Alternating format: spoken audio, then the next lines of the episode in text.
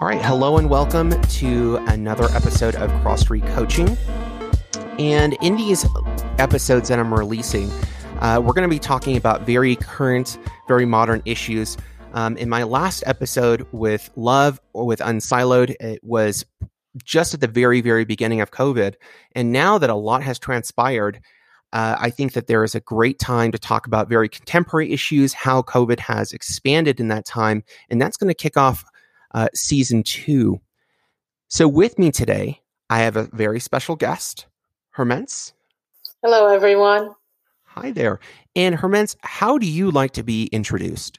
Oh, well, um, well, I'm Hermence Matsotsa, and for me, in a nutshell, you know how there's one word that describes who I am and what I do, and that word is Ubuntu. Uh, Ubuntu is the South African philosophy of human interconnectedness. So everything I've done in my life, my career, my 20 years plus of uh, global health and um, youth development uh, career has been about connecting people and bringing people together to be able to solve some of our toughest problems. So I'm a connector, and uh, Ubuntu is my word, and that's who I am. Awesome. And tell us a little bit about how your background and how that led you to the concept of Ubuntu and the work that you're doing today. Okay, well, uh, Ubuntu, this, uh, the South African philosophy of human interconnectedness, is actually a philosophy that I grew up with. My mother's Gabonese from um, Central Africa, and my father's American, who was a Peace Corps volunteer. And so they met uh, while during his service and uh, fell in love, and I'm the product of that. So, but having said that, you know, I grew up, you know, with um, parents who thought that it was always important to volunteer. So a lot of volunteering, a lot of you know giving back, and um, realizing that we all need each other, that we're all interconnected. So that naturally led me into education, which then led me to health. Um, you know, I was the the high school student that was going around telling everybody to protect themselves, you know, and then that led into being, you know, considered the, you know, sex ed, you know, teacher and the condom lady and all of those things. But that led me into also, um, you know, social justice. When I actually in college, I realized that um, I was at an all predominantly all white school, and there were you know the number of um, students of color was very very small. And that meant that there were a lot of things that uh, we were missing as students that others benefited from. And uh, so that's when my activism started. And from there i joined the peace corps right naturally so like my father did and did a lot of work there. Lived in ecuador and helped individuals, um, illiterate individuals, learn how to read so that they can get a card to be able to vote. Uh, so that's you know that's really my background is very much in education, health, and social justice. So you know, like I said, twenty years plus, and I'm still doing it. So apparently, that's what I was born to do. yeah, your list of credentials are extremely, extremely impressive. So tell us a little bit about, you know, that sense of community that's been ingrained to you from your family to being a health advocate to um, being a, a, a voice for minorities in a predominantly white college and now being today. What sort of work are you doing? So as right now, you know, I have a, an organization, a company called Ubuntu and Ubuntu Speaks. So uh, it, Ubuntu Speaks is the parent company where there we focus on just as as it said, you know, the voices of people, bringing people's voices at the table and allowing them to express themselves and uh, and showing others that um, everyone has something to offer. So I do that through writing, through um, you know i have a podcast myself and various different ways of just highlighting and showcasing people's voices from all over the world. I speak several languages so it helps to be able to communicate in english french and spanish you know and so i have a variety of uh, people. My network's pretty big because i lived in so many countries.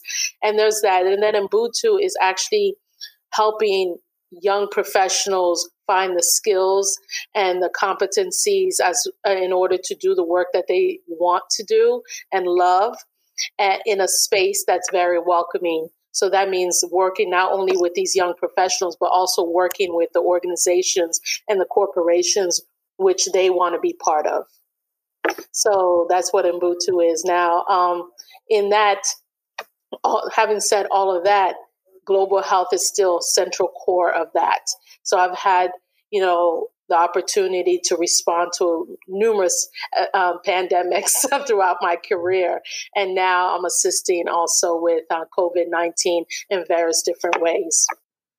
Yeah, and we'll have links to Hermence's show and her um, this umbrella corporation that is doing so many things in the show notes as well. And so, Hermence, before we get onto the topic of COVID, I'd like to know, you know, what compelled you to come on the show and talk with me today? Well, um, love uh, is, uh, we go back, oh, I guess maybe 10, 15 years now. Uh, we both uh, worked um, Peace Corps in Jamaica. And so I was a training coordinator there, um, and she was the language coordinator. And so, um, you know, we connected and we've always stayed in touch since then.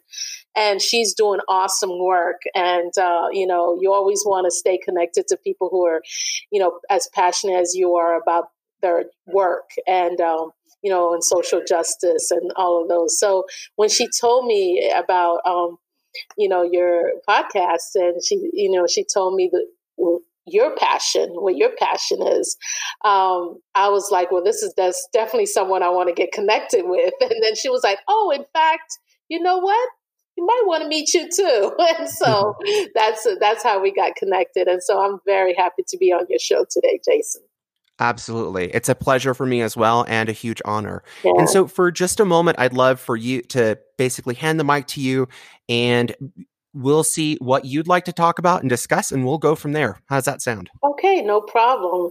So, you know, for me, um, I just feel like there's a, a lot happening. And there's and the word that keeps popping up in everybody's you know lingo now is uncertain. You know, these times are very uncertain. They're, but they're also very uh, prime for, you know, it's this pot of like anger and fear and uncertainty and, you know, what do we do now and resentment and just so there's so much happening and the emotions are really bubbling and over it to a certain to a point that people are either going to act or be silent and just sit back and hope that this wave, as some people might think, will just pass on by.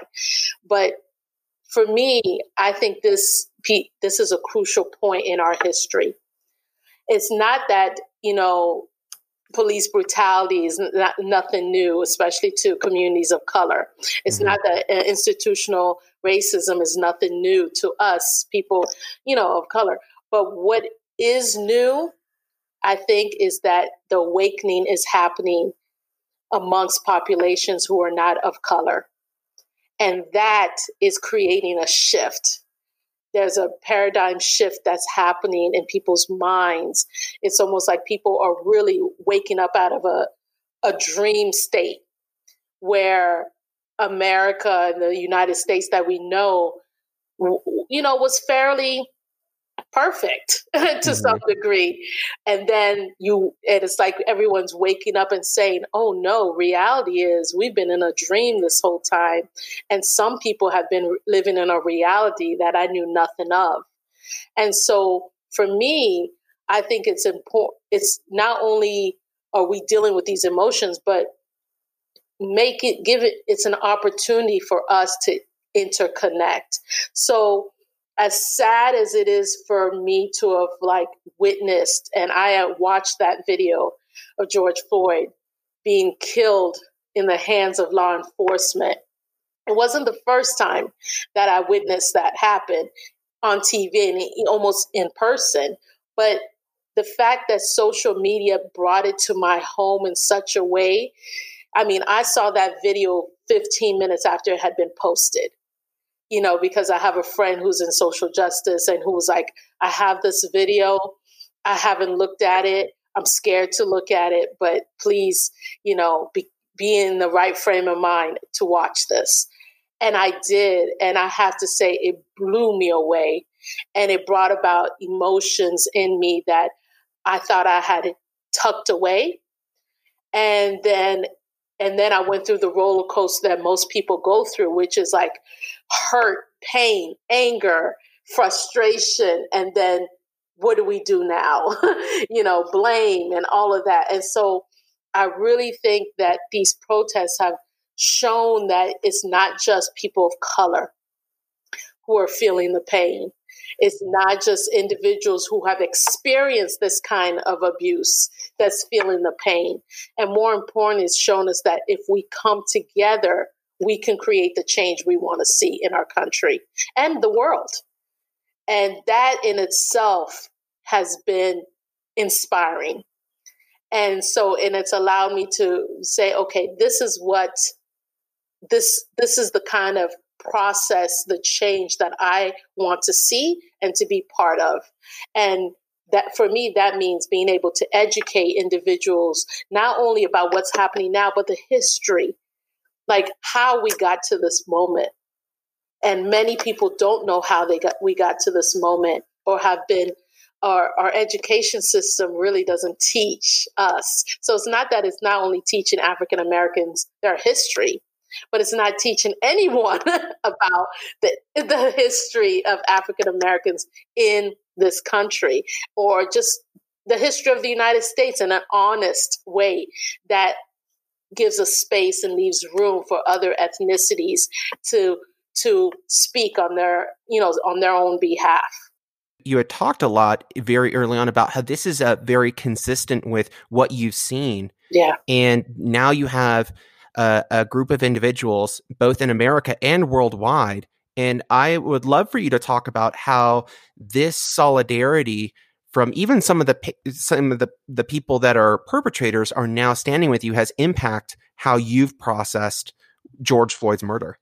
Yeah, you know, it yes. So the the solidarity, especially from young young people, and when I mean young, I'm talking, I'm speaking millennial. I'm speaking, I guess, you know, I'm in my 40s. So for me, anyone under 40 is considered somewhat young. young, you know? But to see the passion and to see, you know, to honestly see white young Americans realizing that they don't want this history, this moment to just be another chapter in a history book that may not be told that they want to be part of the solution when it comes to, you know, injustice in our country and racial injustice. They want to find the solutions. And so for me, that's been heartwarming because I have lived and worked in environments where where there were, you know, I was the only African American mm-hmm. or and I had to explain my pain and you know, and my journey and my experiences. I and yes, I had some allies, but not many because people just couldn't relate to my experience. What I find inspiring is that one doesn't have to relate. These young individuals do not have to relate to an experience in order to have empathy. And that's powerful because that just simply means that I know you are in pain, and therefore I'm going to be your ally and help you through that pain. And, and, and in the past, that hasn't been the case. In the past, individuals feel like they have to know it, they have to understand it, they have to have experienced it themselves to be able to be an ally, to be able to advocate. And no, you know, this experience, this moment is showing that there's enough people who really just want change and who really want to just stop seeing their brothers and sisters hurting, regardless of what community they're from. Yeah. And eh, so, from coming from a predominantly white school and feeling like you're having to be the ambassador for a culture that a lot of people don't know right. um, and and now no longer have to completely understand to show that empathy has that shaped the way that you approach your work when you're building community and building support through ubuntu very much so very much so because now i'm focused on the importance of showing people how they can be an ally mm-hmm. because the people that's genuinely that's where people are right now. They have come to ter- you know they're understanding that being an ally is the process or accepting that they can be an ally is the process that that they need to take in order to then show empathy and show that they care and be able to make things happen and be able to push the agenda and make you know and change help to change policies. Because at the end of the day you know people are going to have unconscious bias. It's not it, that's not going to change overnight. People are going to you know discriminate. That's not going to change overnight. But what reinforces the abuse that we see in our streets within certain communities what is is the laws that that are there and that people feel as though that the laws are there to protect them if they decide to discriminate or let their unconscious bias become conscious bias you know and engage in certain behaviors towards another group of people simply because of their disdain for their characteristics or their stereotypes. The laws help people protect people in another sense, you know. And now we're seeing that people are realizing that things have to change at the top. Mm-hmm. And in order for those things to change, and in order for those policies to change, we have to, regardless if we understand or not, we have to push it forward. And so in my work in Ubuntu, Ubuntu, the philosophy of Ubuntu being that center piece of it, I'm showing people and helping people understand that regardless, we are interconnected. So within the philosophy, there's this thing like if I'm hungry, if my brother is hungry, or if my neighbor is hungry, I could never be full. And so it's this concept that, you know, you may have everything, you may have the privilege, but if your neighbor is being deprived of similar privileges and being deprived of human rights and dignity, eventually it's going to enter and knock on your door. It's going to affect you. Eventually, that's what's going to happen. It's going to affect you. It may not be today, but eventually it will. So, why not help to ensure that your neighbor is also eating and also full? So together you guys could, you know, live a healthy life. You know, and that's that's the core. That is my purpose at this time with Ubuntu. Getting people to understand that, at, you know, let's first realize that we're interconnected. Mm-hmm. You know, I have, I tell people, I was like, this air that we breathe, you know, and now we're just like, I can't breathe, but this air that we breathe is common and it helps us all. There is, there's no special air out there. We're all breathing that same air. So we are all interconnected, regardless if we want to believe it or not. And so now it's about how do we help others live a life of dignity and not be dehumanized and a life that's going to bring us all prosperity. So that's what I'm doing. That's very, uh, very powerful, powerful statements, and I love how the the path forward is a definitely interconnected way. What is it that that you personally are looking for that that tells you that we're on the right track? Because this is a very very hot button issue. You know, it's it's in the media, right. it's in news, um, but the news cycle, even when this isn't at the front page, it's still going to be such important work. Yeah, I'm looking for people to continue the conversation. I'm looking for people to, you know, with fear, because you know a lot of times fear keeps people away from doing things. I'm asking people that it's okay to engage with fear. As long as your fear doesn't take you to a place that you end up hurting yourself and others. But it's okay to be uncomfortable because oftentimes it's in that discomfort that we decide to take action. It's in that discomfort that we decide that things must change. And so I for me, it's really important that people continue the, the conversation, but, but have solutions, come up with solutions together.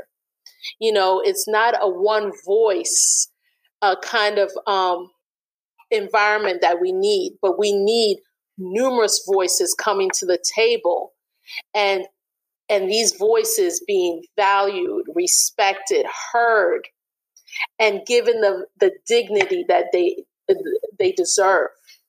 And from there, people deciding to come together to come to not leave the, the environment, not leave the room until solutions are put on the table and put forth. And that's what I would like because I don't want this to be a fleeting moment. I don't want this to be, you know, a protest like so many other protests that happened. And then, you know, three weeks later, a month later, two months later, we've forgotten about it and everybody goes back to their new their their normal per se because for many people of color our normal is not what we want to go back to mm-hmm. i don't want to fear that every time my husband walks out to go to the store to get in a car wherever he goes that he may not come home not because a complete stranger, you know, hurt him or decided to kill him, but because someone who has been employed has pledged to protect and serve has decided that my husband's a threat. That's what I live with every day. Whereas others who are not African American, who are not Latino, because police brutality and injustice, yes, African Americans experience that but Latinos do too. Other, you know, and you think about immigrant communities, they experience that too. Certain religious communities experience that that fear and have that pain. And so uh, I really, for me, it's important that the conversation continues because if not, then we're going to have another George Floyd you know, we're going we're going to have numerous other protests. And we're going to be like, well, how do we end up here? And I feel like, you know, I always tell people history repeats itself if people don't take lessons from history and find ways to apply it to finding solutions to for the future. It will repeat itself. Unfortunately, that has has been the case.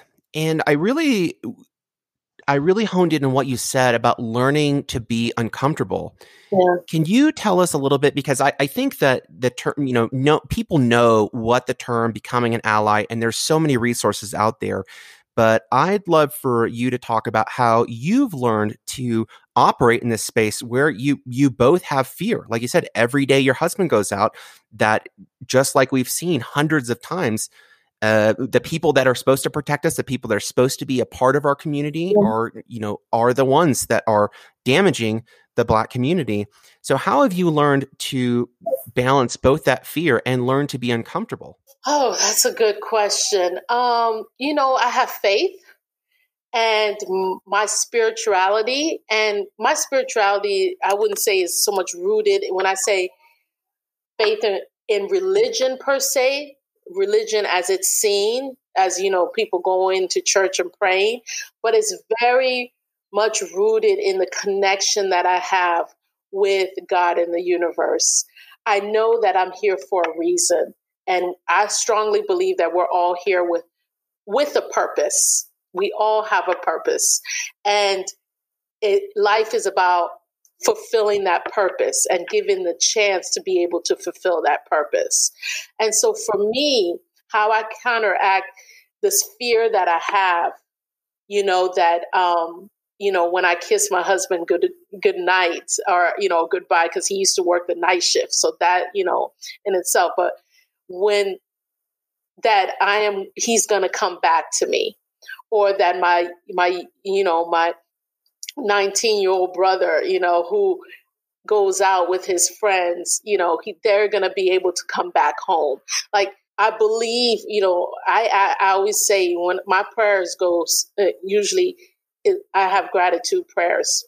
I don't pray asking God to give me or the universe to give me things, I thank them in advance for what they plan on giving me.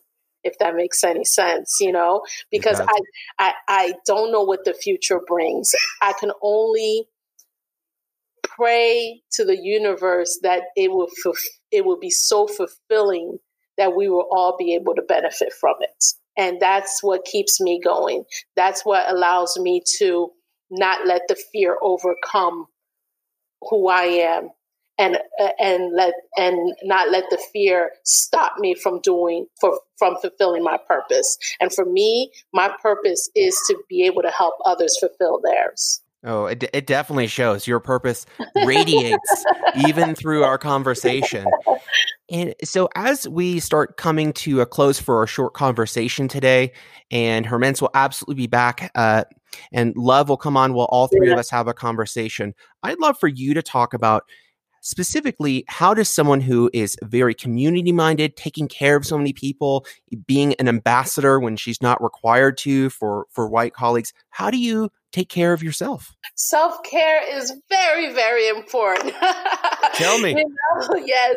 So i'm a i'm an avid reader and uh, so and I have a I have a four year old daughter who keeps me pretty busy, and so I have a I made sure that uh, myself, my husband, and uh, her um, daycare providers at the time um, taught her how to read because every morning the way we relax is as a family, she we take out a book and we read. Like we start our day just in that space and where we're just you know reading a simple book a story we tell you know we tell jokes and that's how we start our day. And sometimes it's like five o'clock in the morning because she wakes up pretty early.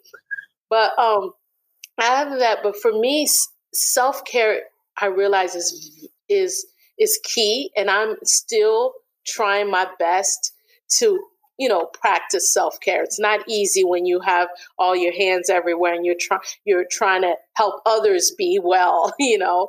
But uh from that is and then i'm i've been blessed to um have people from all you know be friends with from with people from all over the world.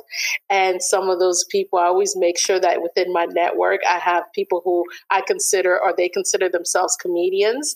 And so just being able to step away and have those kind of individuals in my life who can tell me jokes and just make me laugh is really important. For me like comedy is my cure you know to a lot of things. And it, it's not like we're making jokes about what's happening in the world, but we're reminiscing about old times and good times and those kind of things. And, you know, I'll call people in Africa and I have friends in Asia and I have friends in South America. So to that is he, that is he very much healing for me.